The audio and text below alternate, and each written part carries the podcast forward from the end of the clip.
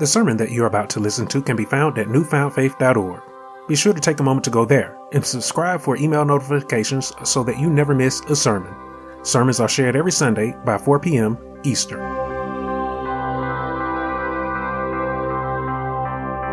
This week's sermon thought God's got your back. The responsive reading for this week's sermon comes from the 14th chapter of Exodus, starting at the 5th verse and going through the 20th verse, with the key verse being the 19th verse. Be sure to pause this audio now so that you can read over scripture for today's sermon. Thanks again for listening, and be sure to share this week's sermon with someone, somewhere.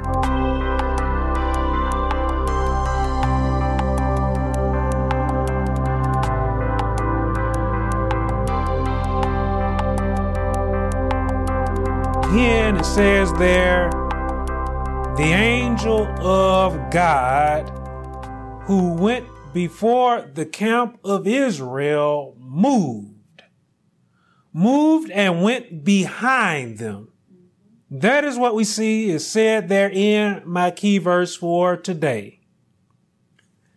As I shared with you last week, we as genuine believers, we ought to rest assured in the fact that God is always moving on our behalf. I want you to know and I want you to understand today that God's got your back. He is always moving on your behalf. God, I want you to know and understand today, He is your shield. God is your protection in this world that we live in today. Now, when you hear me say that God's got your back, I want you to think for a second about what that means to you. What does it mean to you when you hear me say that God's got your back? I suppose that our thoughts would instantly go to how we define what it means for someone to have our back. When one has another's back, we would say that that means that they will be there to look out for us. They will watch out for us and they will help us with whatever sort of help that we may need whenever that help is needed. So the ones that have your back, they are the ones that you believe will be there for you through thick and through thin. We will say that those who have our backs, we will say that they are our biggest allies. To some of you, knowing that God's got your back, it brings about a certain assurance, doesn't it? You see, I am certainly one that feels greatly reassured that God's got my back as I continue on my journey through life. You see, the Lord, He has brought me through so much. God has brought me through so many trials. God has brought me through so many tribulations. He has lifted me over obstacles and he has lifted me over opposition. So and I tell you today that I am very well assured and am reassured that God's got my back. I would suggest to you today that the believer, we ought to rest assured that God again has our back, that God is our shield and that God is our protection. I tell you today that we true believers, we ought to rest assured that God is our shield and that God is our protection because the Lord is always watching over us. The Lord is our shepherd. In the 23rd Psalm, David, he spoke about the Lord being his shepherd. David said of God as his shepherd that the Lord leads him to lie down in green pastures. And besides, not rushing waters, but still waters. David said that with the Lord as his shepherd, that he is comforted by the Lord's rod and by God's staff through the valley of the shadow of death. with God as his shepherd, David said that he feared no evil. Because God again was always watching over him. He was always in God's keep. He was always in God's care. Mm-hmm. You see, I feel like we often gloss over the 23rd Psalm that passage of scripture, we, we gloss over it because, you know, that was that passage of scripture that we had to remember as children. And because we had to remember it as children, the words simply became words. You know what I mean by that? They lost meaning. There was no thought to those words. It was just something that we had to memorize. In that psalm, David, I want you to understand, he spoke with great understanding from his own personal walk of life. From his own personal walk with the Lord, David, he spoke that 23rd Psalm from his own personal experience. And I, and I tell you today that we must learn to have this same kind of understanding of the Lord being our shepherd. As our shepherd in the 10th chapter of John's gospel in this familiar passage of scripture, Jesus said that he is the doorkeeper to his sheepfold. He is the doorkeeper to his flock. This means that nothing can come into the fold of Christ unless he, Christ, allows it to come into his flock. So I would tell you that with Jesus being the doorkeeper or the door, I will tell you that there is safety. I will tell you that there is security behind the door that is Jesus Christ. As the good shepherd, Jesus, he goes before his flock. And we, his flock, we follow him. When you and I follow Christ, no matter what we face along the way as we follow him, our good shepherd, I want you to know that he protects you. Our good shepherd, he protects all of us who follow him. And Jesus, he said there in the 11th verse of the 10th chapter of John's gospel, he said that he gives his life for his flock. So I, would ask you all today, how could you not feel reassured after hearing these words coming from Jesus Christ himself, who says that he is the door to you? He said that he is your shield and that he is your protection. How could you not feel assured being behind the doors of Christ. As we know, Christ did lay down his life for his flock when he was crucified on the cross so that you and I could have a chance, so that you and I could have an opportunity at everlasting life. When he rose from the grave, Jesus proclaimed that all authority had been given to him. So I would ask you today, why would I choose for Christ to not have my back? Why would I choose against Christ? It would seem that if there was anyone that you would want to have your back, it would seem that you would want it to be Christ.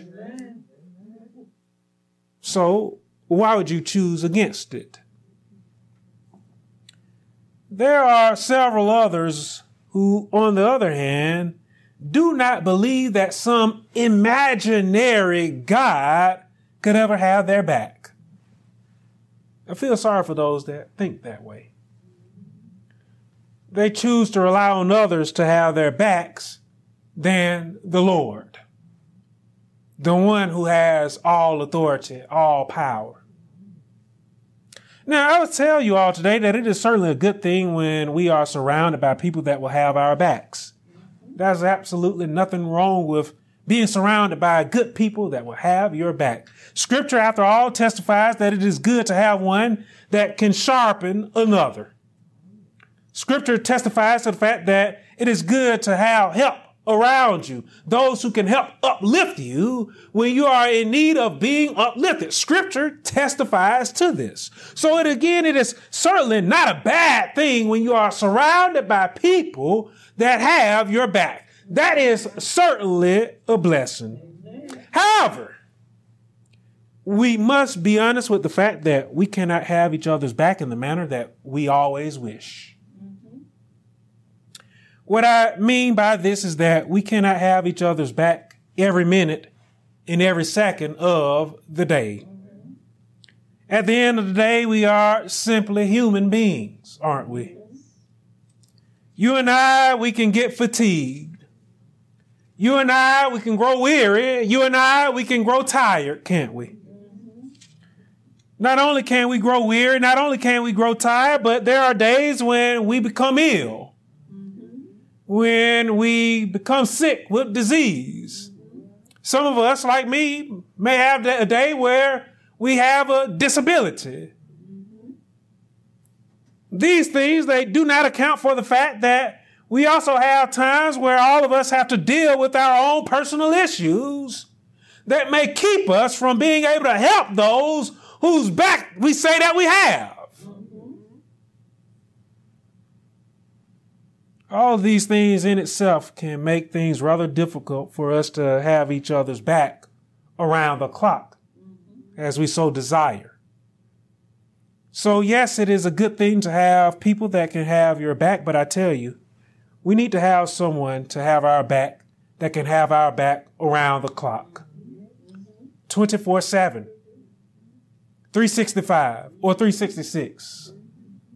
We need someone who can have our back that can be even more reliable than the people who say that they have our backs today. Yes, it is truly a blessing that you can be surrounded by good people who have your back. But I tell you today that it is an even better blessing for God, the one who has all authority. It is even a better blessing when God has your back. I hope that you choose for the Lord to have your back today. Now, last week I referenced how when Satan wanted to put Job to the test, how he remarked how the Lord had a hedge about Job, around Job. So Satan, he remarked or complained, if you will, how there was a shield that prevented him from testing Job as he desired. A shield that was coming from the Lord. I want to show you again this week how the Lord moves. How the Lord moves to have the backs of those who rely on his protection. I, I want to show you this today because I want you to rely on the protection of God. I want you to choose for God to have your back today in this world that we live in.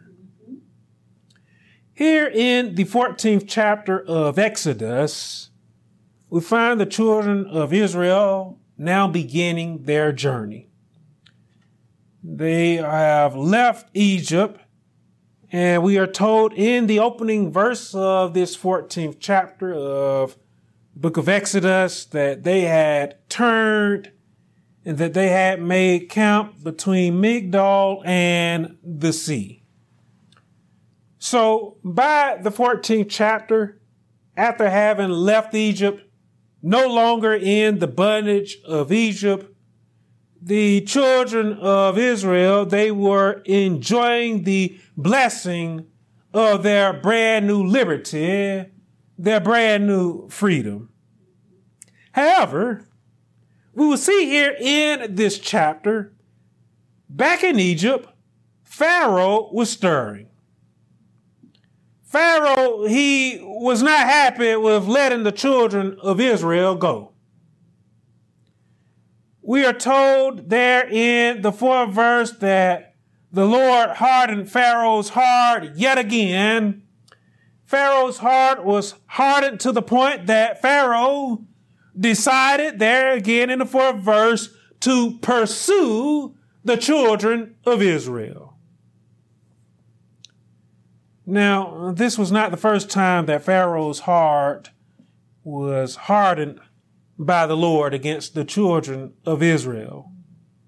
Now, someone might ask, why did God harden the heart of Pharaoh? Why did God continue to harden the heart of Pharaoh? What was the purpose? What was the reason for this? Now, for us to answer this question, we must first examine the kind of person that the Pharaoh was in his heart. As we know, the pharaohs, they were the heads, they were the kings, uh, the most powerful and the most advanced, na- advanced nation in the world around that period of time. Most pharaohs, they tended to think very highly of themselves, which again was very typical of kings, of emperors, and even of dictators.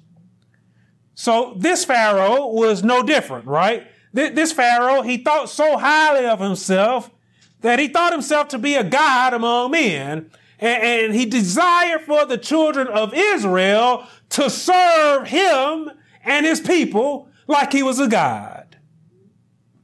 So this Pharaoh, I want you to understand, was a very prideful person. Now, there were a few reasons as to why God hardened the heart of this man. As I mentioned in last week's Sunday school lesson, the primary reason that the Lord hardened the heart of Pharaoh was so that God could reveal to mankind his power, so that God could reveal, reveal to mankind his authority over all things. However, at the same time, the Lord desired to send a message to the prideful, to all of those who are filled and driven by their pride. Again, Pharaoh, he thought of himself to be a god because he lorded over a people that he had enslaved. So the second reason that Pharaoh's heart was hardened was because God sought to humble the proud.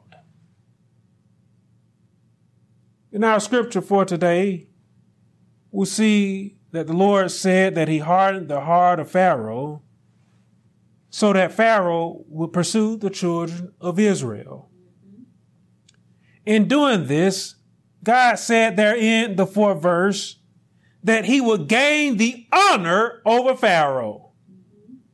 The man who was, who was filled with pride, the man who thought himself to be a God, the Lord said there that he would gain the honor over Pharaoh and over all of his army. The Egyptians would know that he is the Lord. God wanted the world to know back then that he was the Lord. And I tell you today that the Lord still wants the world to know that he is the Lord, that he is God, that he is God over all things. Do you know and believe that the Lord is Lord over all things? If so, why have you not chosen for the Lord to have your back? Do you believe that God's got your back today? Wouldn't you want the Lord to have your back? as we continue through this passage of scripture here in the 14th chapter, Pharaoh and his servants, they began to question what they had just done in freeing the children of Israel. We see that they said to themselves there in the fifth verse, they said, why have we done this? That we have let Israel go from, again, underline, underline this, go from serving us they thought of themselves as gods, especially Pharaoh. After saying this, we will see there in the sixth verse that Pharaoh began to make ready his chariot for pursuing the children of Israel. Scripture tells us that he took his people with him and added 600 choice chariots to those that he was taking to pursue the children of Israel. We're told there in the seventh verse, there was appointed to all the chariots of Egypt captains to every one of them. So let us set the scene here. Let us, let us set the scene here of, of what we are witnessing today.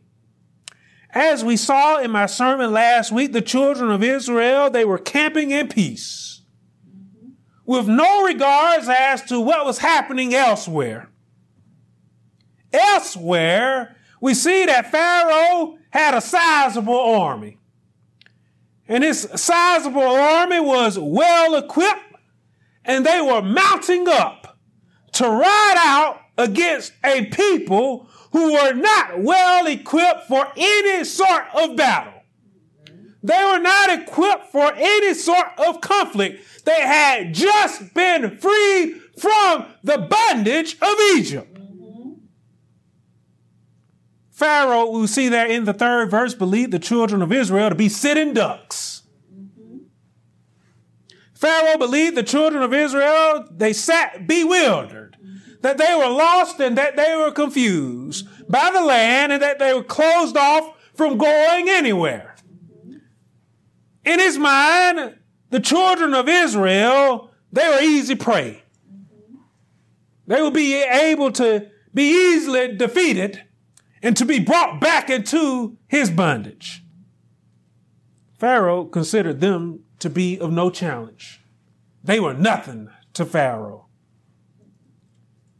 So Pharaoh and his army, they pursued the children of Israel with all the horses and chariots of Pharaoh to the point that his horsemen and his army, we're told in the eighth and the ninth verse there, they overtook the children of Israel as the children of Israel camped by the sea.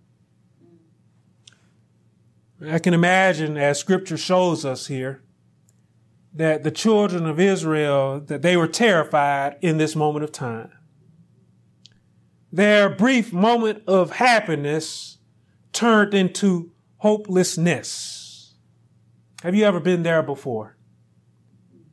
Where you were happy one moment and your happiness turned into hopelessness. I believe that this is something that we are all likely very familiar with. Those moments when we feel that we have escaped trouble, but suddenly trouble comes knocking at the door again for us and saying, hello, how you doing? Ready to bring all kind of trouble our way. Life it is often like this we seemingly move from one thing to the next thing with very few moments of happiness in between. At times, it feels like we are in the midst of a never ending storm with very few breaks in the storm. I want to liken Pharaoh's pursuit of Israel into something that we as genuine believers we face today. And I don't know if y'all caught it.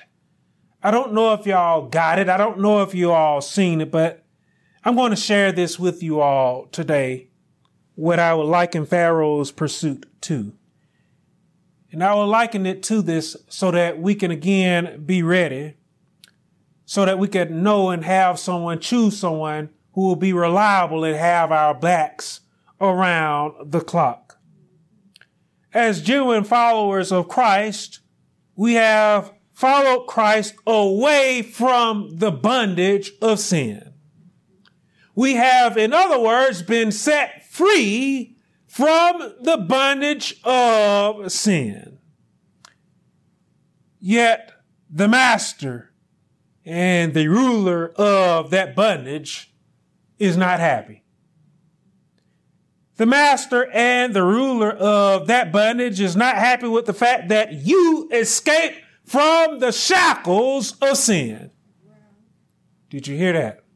Do you understand that today? So, what does this ruler do in his unhappiness? Does this ruler, does he still not pursue us today? Satan, the father of sins, Satan, the one that desires for you to still be in the bondage of sin, I want you to hear and I want you to know today that he is still giving chase after you this very second. In this very moment, the devil and his army is still pursuing after you. Because you have been set free from the bondage of sin by Christ himself. The devil ain't happy. The devil is angry. Let's remember the devil is a prideful man. And he ain't happy. He still gives chase, chase after you today. Have you never felt like Satan is hounding you? Have you never felt like Satan is trying to draw you back into the bondage of sin? Have you ever felt like Satan is not after you? If you've ever felt that way, I don't know what's going on with you. Because I feel like Satan is always trying to get me. I feel like Satan is always nagging at me, trying to get at me. Yes, Satan certainly operates in the, the visible arena, but what's done in the dark eventually comes to light. And I tell you that there are times when we can see Satan is coming. Like the Pharaoh, Satan pursues us with a very great army. And so I feel I must ask today, how do you stand against Satan and his army? Are you well equipped to take on this enemy? Or are you helpless?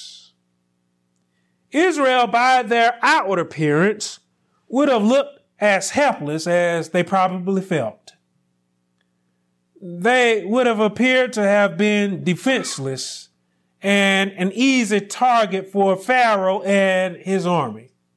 Yet I say to you today, though they may have lost hope and appeared to have been defenseless, they were not defenseless by any means.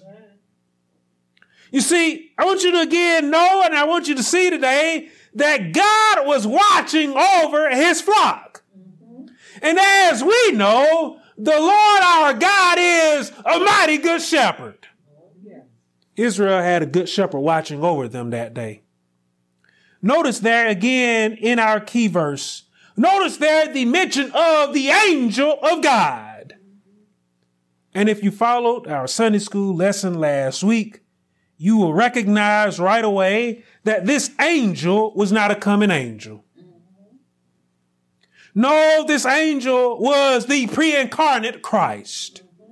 This angel was God the Son, present there. And we'll see that he was busy and that he was at work. God was at work. And someone may ask, well, what was the angel of God doing? What was the Lord doing? Well, we'll see there in my key verse. We are told that the angel of God had gone from being before the camp to moving behind the camp.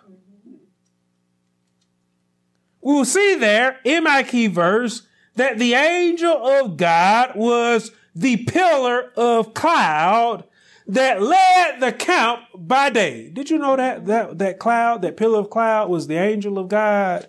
If you did not know, now you know. This bit of information is backed up for us in the chapter prior, there in the 13th chapter of Exodus and the 21st verse, where we are told that the Lord went before the children of Israel by day in a pillar of cloud to lead the way, and by night in a pillar of fire to give them light so that they could go by night as well. That was God. The angel of God is God, the pre-incarnate Christ. And they say Christ don't appear in the Old Testament. Think again let us understand clearly here that God was with the children of Israel. And like a shepherd, he was watching over them. And I tell you today that God still works in the same way. God is always watching over us. Just as he was always watching over and keeping them. Now, what I want you to pay especially close attention to is what the angel of God did when Pharaoh and his army was approaching, when they had overtook the children of Israel. Notice again in my key verse there that the angel of the Lord again moved. I would underline that in your Bibles. The angel of the Lord moved from going before the camp to going behind the camp. The angel of the Lord switched positions tactically. I said to you today that God's got your back. And we literally see God switching positions here to have the backs of his flock. There in scripture, the children of Israel. Now, why do you suppose that the Lord was switching positions here? I suppose that the answer to that question is a rather easy one.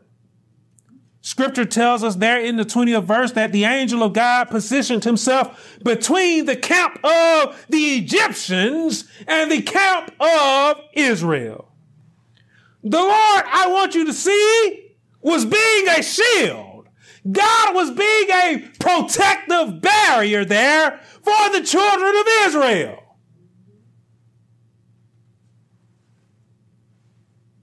Now, I want you to try to picture this in your head for a moment. See the pillar of cloud literally switching from being in front of the camp to being behind the camp. That is what both the camps of Israel and the camp of Pharaoh, that is what they saw that day. The cloud switching positions. They saw God moving to have the backs of the children of Israel we are told in that same verse that to one side, the cloud gave light during the night, that is, during the darkness. The light would have been seen, therefore, by the children of Israel, those who are of the flock of God. But on the other side, the cloud only gave off darkness. There was no light the Egyptians, they were left in the dark. May I say to you today that those who ally with the Lord dwell in his light, while those who choose not to ally with the Lord, they dwell in darkness. How in the world can they attack you when they can't see you, when they are in the dark? That is what it means for God to have your back. When God is at your rear, the enemy can't attack you as the enemy desires. There's a hedge about you. There is a barrier that is about you. A shield that is about you from God. Does God have your back today? If not, I tell you, you better choose for God to have your back. See, on the battlefield, it is always good to have one that can watch your flank. It is always good to have one that can watch your six, that is, your rear. You never want to get outflanked on the battlefield. And you certainly do not want your enemy to come up from behind you and get the drop on you. The same way that the children of Israel could literally see God switching and moving positions to protect them on their journey to the promised land, I tell you that there are times when you and I can see God doing the same thing for us. Yes, there are days when we can see Satan try to move against us. But at the same time, we can see when God is raising up the barriers. We can see when the enemy is struggling to get at us. When they are falling over in the dark because God is putting the pieces in play in place to protect us on our journey. I've seen God move for me on this battlefield.